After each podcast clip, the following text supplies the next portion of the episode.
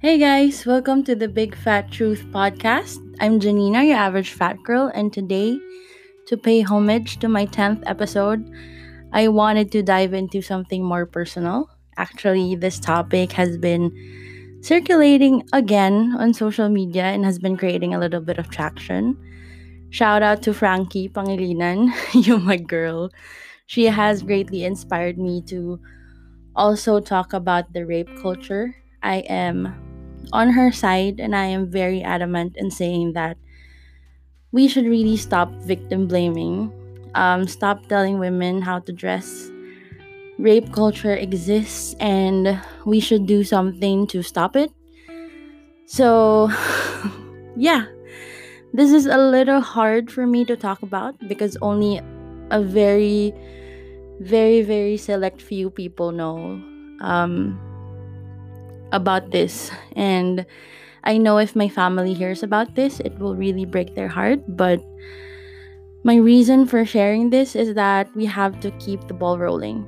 Um, we have to keep on talking about it for more people to become aware of it, to be able to stop the rape culture in the Philippines and ultimately in the world. So, yeah, this is my hashtag MeToo story. I was nine years old when I was sexually assaulted. I got a new cell phone then, and I used to join these TV chat rooms way before social media existed. I thought it was harmless, it was so public, it's on TV. I mean, just chatting and making friends. So, um, what what you do is to create a message, a text message, and send it to a certain number, and it will show up on TV. Um, it was simple. Um, it was fun. There were jokes and quotes and random stuff on there, and the messages will just keep on scrolling. So if you missed it, um, you won't be able to see it again. I think unless you send another message. So I did that um, until one day a guy took interest in me and I don't know, I probably published my number. So that's how he got it and started texting me. And eventually we talked on the phone. Um, we talked every day. He was really consistent. He wanted to get to know me. Um, that's what he said. of course, he said all the right things, and I easily trusted him, even though I have no idea if what he was saying was real and if he's real. so then, after I don't know, maybe a few days or weeks, summer was approaching at that time and school was ending. He started talking about wanting to meet me and, you know, um, wanted to hold my hand and smell my hair and get a hug and all those flowery words and stuff. So one day I went. I went out. Yeah, I was I was 9 but I knew how to get to the nearest mall. I was very independent at an early age. And this guy who was 28 years old at that time met me at a mall. It was exciting for me um, that I got out and of course, I didn't tell my parents what I was really doing. And, you know, it.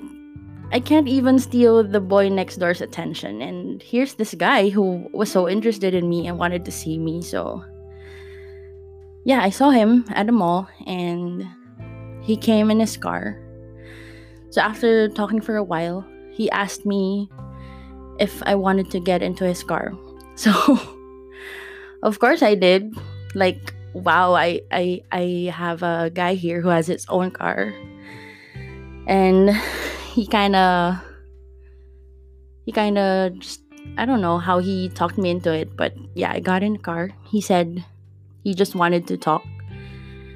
And when I when I entered, it smelled like he he he'd been smoking. His breath all, also smelled like he's been smoking. So I forgot most of the details already because I chose not to think about it anymore. But he asked me if I've ever been to a lodge because he wanted to take me there. And he insisted on it and eventually we we went and got there so he took me to our room um, there was a parking lot beneath the room and there was a stairs going up um, he took me in and there's an open shower and a lot of mirrors if you know what i'm talking about so i thought wow so this is a lodge okay anyway fast forward we talked a little bit, cuddled, and he started kissing me and undressing me. And when we were both in just our underwear, he got on top of me. And um, while this was happening, I felt so uneasy. All of a sudden, it was it was a quick gush of gush of feeling. I don't know how to explain it, but I just started crying. like I know in my gut that this is wrong and I'm not supposed to be here. So then I cried even more, like hysterical crying, like take me home, take me home. I I don't know um what's wrong, what's wrong, what's happening. I don't understand. So I was just crying and crying and crying. So I guess he panicked. So I even all I remember is he got up and hurriedly washed off in the bathroom. I saw he was naked. There were no bathroom doors, so I didn't understand why. Then he got back to me and he was dressing up quickly. He was kind of begging me to calm down and not to spark attention from um, from the people outside and that he'll take me back and yeah it was it it's kind of a blur. I don't remember too much anymore, but I probably got dressed and then I just know I got home. I have no memory of in between the crying and getting home. I don't know if I got on a jeep and I, if I did it myself or did he get me home? I don't. He probably left me somewhere and then I got home, but it's it's really blank i i don't know i don't know what happened i don't i i can't explain but i i don't know what happened then but i got home so that's good right and i just know that at that time everything felt wrong like something broke um, I was so uneasy. I don't understand why. I don't understand what happened. Why was that wrong? Why do I feel this way? I, I was so anxious.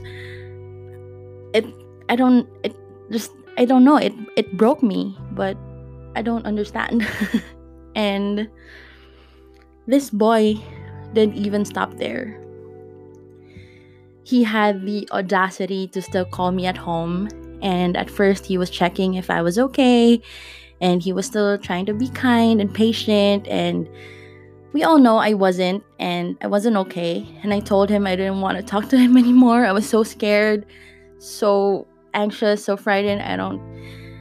So he started kind of blackmailing me, trying to see me again, wanting to see me again, and telling me that he got everything on video that um, he can show that to my parents and he can send it to my neighbors, even to my school. And it was just a nine year old nightmare. You know, I, it was a nightmare. I, I couldn't leave the house because every time the phone rang, I would think it's him. And if anyone else answered, he might tell on me.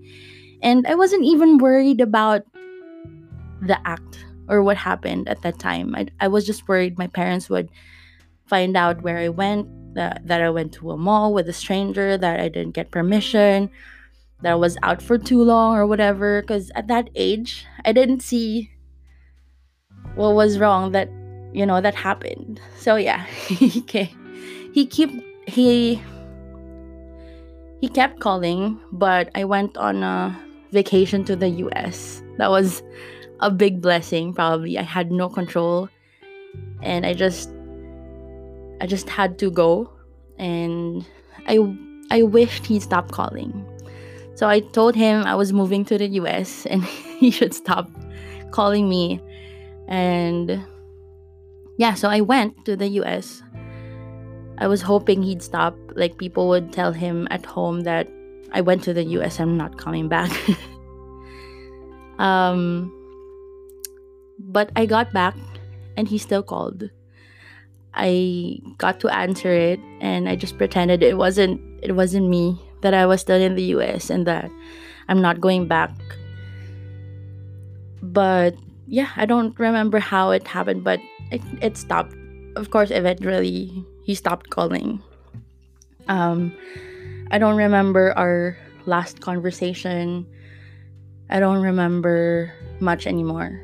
Um, all I know is that I was always so anxious, so scared with the phone ringing, even the doorbell. If someone would knock on our door, I would always, always look out the window and see if it's him. And this went on for a few months, maybe a year or more. I it's just it it was just something that really scared me because I didn't know if he was buffing or if he really did have a videotape of us um, seeing each, each other. So, yeah, fast forward.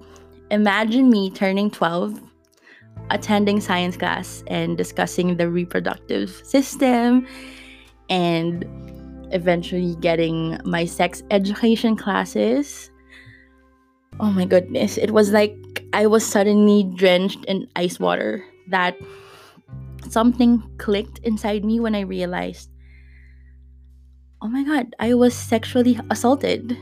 I was almost raped.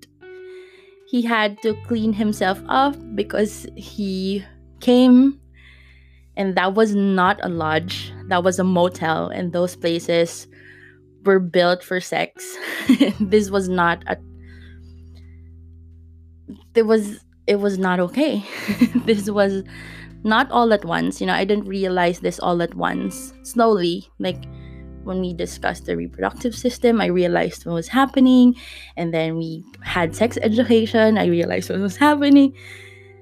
Um yeah, so once those pieces were put together, I realized, oh my oh my god. I was almost raped and I was sexually assaulted and I'm a victim. So that's that. I mean, I was never likable.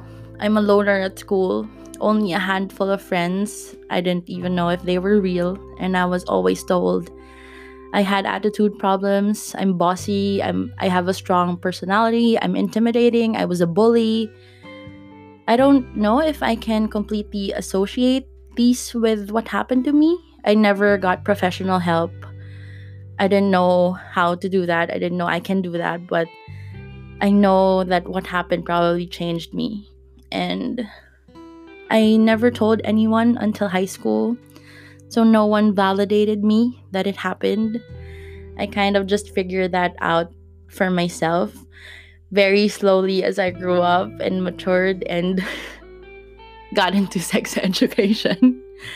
um, yeah, I know it happened, and now I know how terribly wrong that was. But I'm telling you, if anyone shares with you um, that their experience, um, if they were raped or sexually harassed or sexually assaulted, the most you can do for that person is to validate them. Acknowledge that it did happen to them if they are telling you it did. Some people would need a shoulder to cry on, you know, care, softness, or some would need a protector, someone to stand up for them, some will need whatever, blank but everyone needs validation. Um, for the longest time, I didn't want to tell anyone because I was blaming myself. Of course, I mean, it was me. I was I brought myself there, and I'm ashamed And I'm embarrassed. I didn't want to be stamped as a victim. It was a long time ago. I barely remember it. I don't even know where that guy is now. So, aside from becoming difficult, I also slowly lost my trust in men. I became one of the boys so that none of them can hurt me and touch me and stuff. But yeah, I, I courted and dated girls. Um, yeah, I'm bisexual, but that's for another pod. But I joined the varsity basketball team. I cut my hair. Just um, looking at it now, that was probably a lot, a lot of coping mechanisms that I did not realize is probably associated to what happened to me. Um, but yeah, I accidentally told other people, but nothing came out of it. It was a taboo topic. Um, you would just, I maybe it was pity, or I don't know. They looked at me weird, so um I didn't want to talk about it really. And then I met my husband. He was the first person I truly wanted to share this with because I really, really liked him and I wanted to know if he'll be okay with what happened to me. And of course, he was the kindest human being uh, maybe that was uh, that was because um, that's why I was so drawn to him.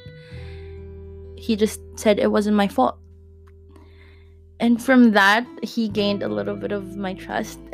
and to be totally honest, I wanted to hug that nine year old and 12 year old Janina. And I also wanted to tell them that it wasn't their fault. And that it, we didn't want that to happen to us. Rape exists because of rapists and predators and monsters who take advantage of women, little girls um, like me, and men, you know, for sexual gains. It is never your fault. You never asked for it just because you wore those shorts. You weren't asked for asking for it when you got drunk you didn't ask for it when you went home late alone from work. You did not want to become a victim. And they are the ones who made us victims and never apologize for that. Monsters include those rape apologists as well, those who blames victims and especially those who dictates what we should and shouldn't do with our bodies, what we should wear. I mean, it's not our fault it never was. Don't ever think you have to change anything about you just because this happened. I'm still boyish now, but not because I want to keep guys from a, a safe distance, but because that's where I'm comfortable with. And I am now very much educated and I know how to use my consent and to exercise my rights. So, yeah, I know this was a lot I know most of the time we shy away from this topic because it's a lot and it's heavy, but I think we should stop using this moniker of quote unquote a lot. Do not talk about things. It is a lot. And I feel heavy and have so much emotions. Yeah, it is. And it's a lot, but we gotta name it to tame it. And it is what it is if we want to change the rape culture and victim blaming here in the Philippines and the world, um, we have to talk about it, even if it's a lot. Um, so, yeah, if hearing my story may help anyone out there with their story, let's do it. We have to keep talking about it. Yes, I'm terrified to publish this, but I know I'm going to be okay. And not everyone has the means like I do. Um, not everyone can tell their story and say that they're, they're they'll be okay. So yeah, I want you to know that you're not alone, and I'm here and I'm fighting this fight with you. Um, I'm still fighting this fight. Um, if you have thoughts, message me through my Facebook page, The Big Fat Truth, or find me through Twitter and Instagram at underscore The Big Fat Truth, or email me your story at The Big Fat Truth Podcast at gmail.com. Thank you for listening. Catch you on the next one. Bye.